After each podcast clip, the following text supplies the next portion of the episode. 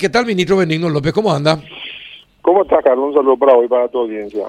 Bien. ¿Cómo te sentís ya, así renunciante? Y prácticamente hoy sería tu último día, ¿verdad? Y creo que sí, ¿verdad? Hoy sería mi último día. Hay que sí, tengo que seguir firmando papeles y... Pero bien, tranquilo. ¿Es cierto esto que se amplió el presupuesto que enviaron ustedes en $843 millones en la comisión bicameral? Se incorporó todo lo que iba a ser incorporado por decreto una vez que se aprobaba el presupuesto. O sea, está dentro de lo que nosotros presentamos.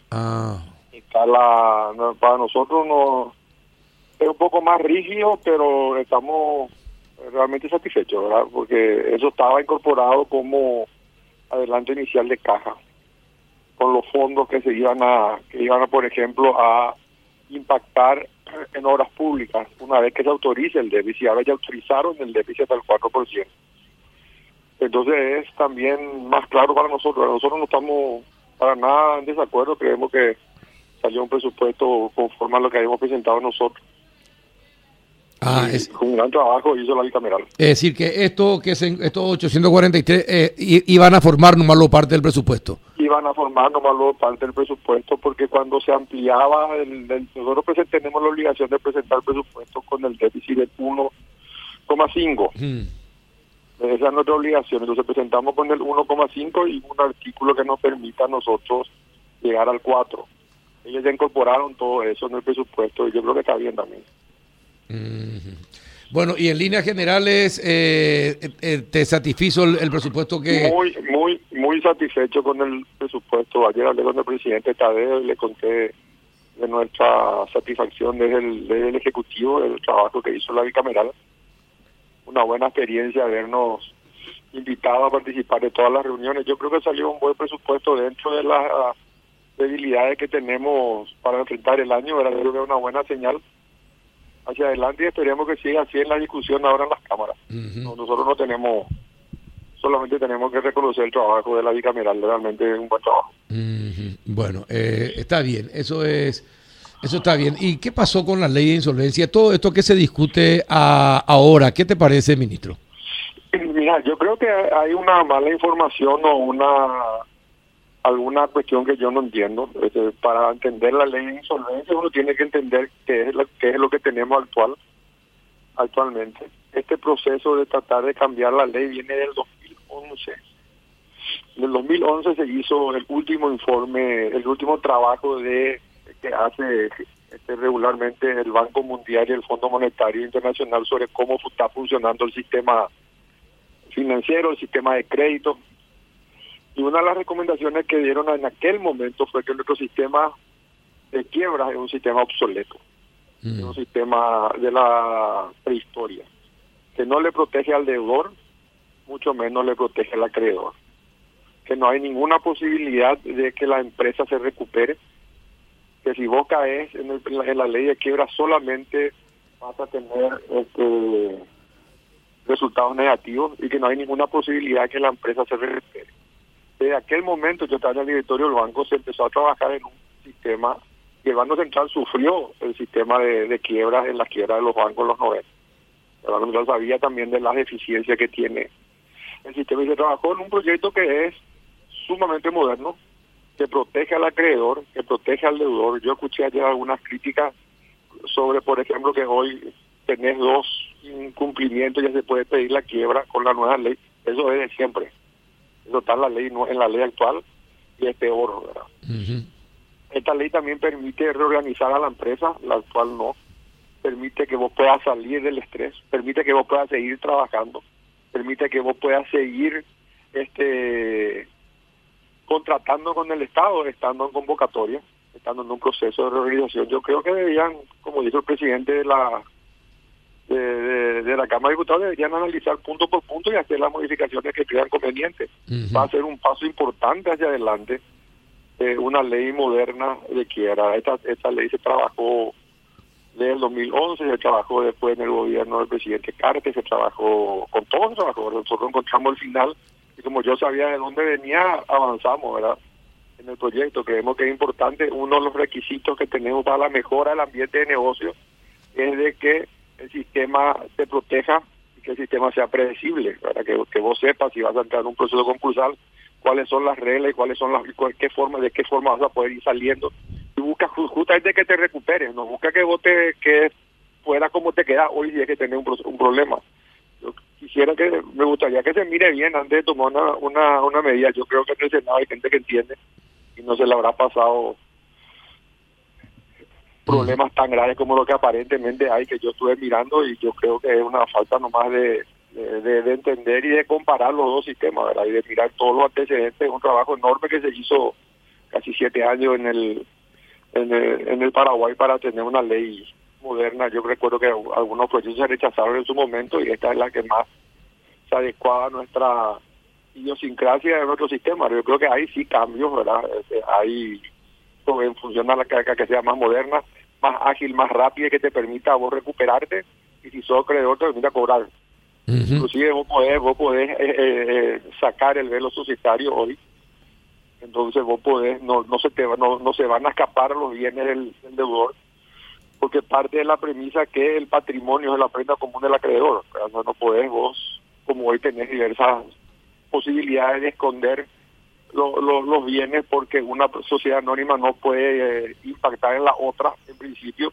Pues hay ya todas teorías modernas del velo societario que se pueden ir sacando para que se tenga claramente la visión de qué patrimonio uno tiene para hacer frente a sus obligaciones. Yo creo que le protege al deudor, no es que le perjudica. Esta ley justamente va a proteger al deudor y al acreedor.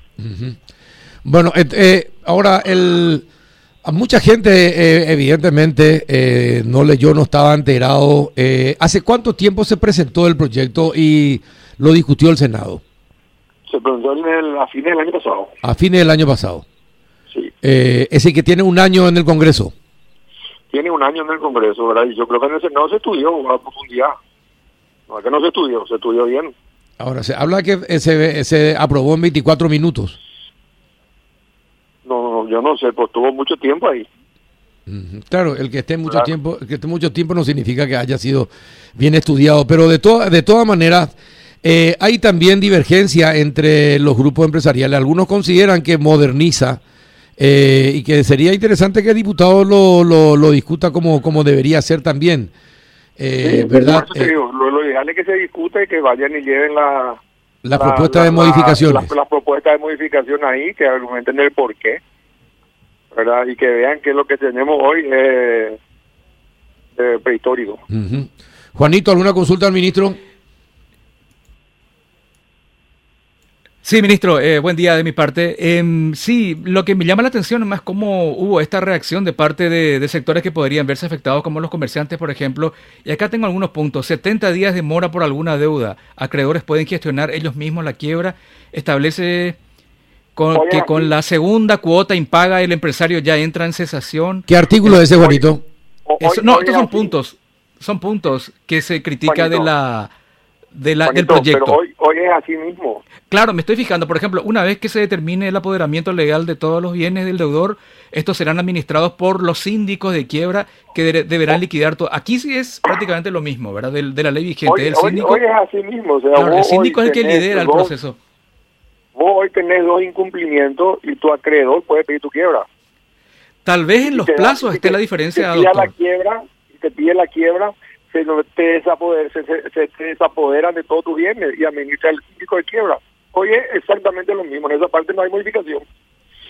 Lo que nos explicaba la diputada González es que nuestra norma actual permite un estudio caso por caso y no ya directamente la presunción de que 70 días o 2 o 3 pagos implique insolvencia. Mirá la ley de quiebra actual. Hoy vos presentás y vos no podés. Hoy te habla de la impotencia patrimonial. O sea, vos no podés pagar tus cuentas hoy, independientemente de que sea liquidez lo que tengas. Si el acreedor te plantea la quiebra, te puede pedir la quiebra. Vos vas a tener que demostrar que vas a tener que levantar la deuda. Hoy tú vas a tener el mismo problema. Artículo 2 o 3 de la ley de quiebra actual. Con el 69. Este nuevo proyecto no elimina la fase de convocatoria y concordato, ¿no? No, ¿se mantiene eso? Además permite acuerdos extrajudiciales, permite reorganización de la empresa, permite que la empresa se financie, para que siga trabajando, permite que la empresa siga funcionando. Y si hay un problema en ese artículo que dice la diputada, que se mejore. Total, la ley está para ser mejorada, ¿verdad? Es una propuesta. Yo no me van a, no creo que puedan convencer que la actual ley le proteja a todo. La actual ley es un desastre, es vieja. Ya. Y después Juanito te convenció, así tan rápido te convenció el ministro. Y mira que yo no es que yo tengo que leer la ley, son 359 artículos, Carlos. Yo francamente no leí el proyecto, te juro que no leí. Uh-huh. Y bueno, y lee, pues Juanito, entonces voy a leer. Y vos vas a ser nuestro representante ante cualquier entidad, vos vas a ser nuestro representante. Bueno, está bien. Claro. Bueno, ministro, ¿quién va a ser tu sucesor? No, el presidente sigue pensando. Está todavía con eso. No, pero hoy hablamos, recién cortamos con Juan Ernesto y él decía, puede ser alguien que ya estuvo por la casa, dice.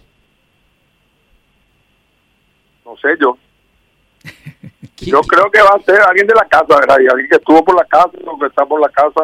Y sí, eso dijo. Va a ser alguien de la casa, ¿verdad? Alguien de la casa más ampliado, dijo, dando a entender que podía ser un exministro, por ejemplo. No creo.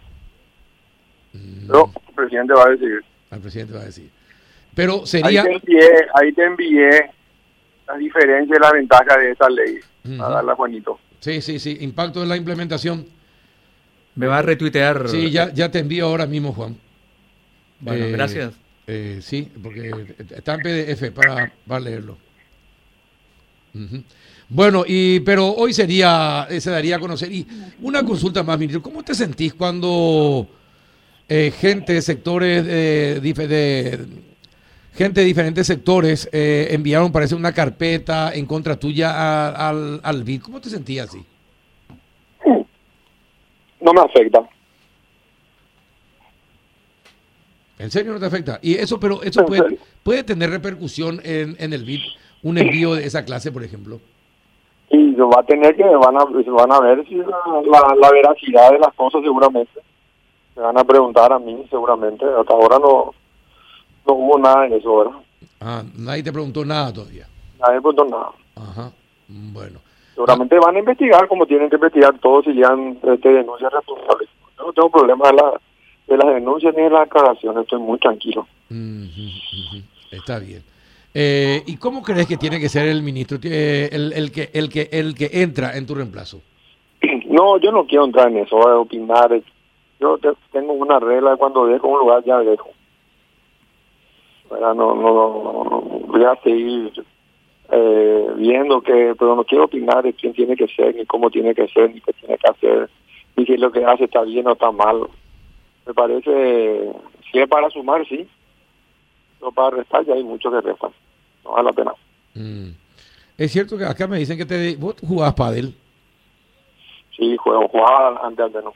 ¿Y te retiraste ya del pádel? Pues quiero volver ahora. Te volvió y me trae de jugar. Y hoy jugás sobre el chofer del Chaco, me dicen. Mira que la gente sabe lo que hace. Hay una invitación de unos amigos para jugar, a ver si me animo.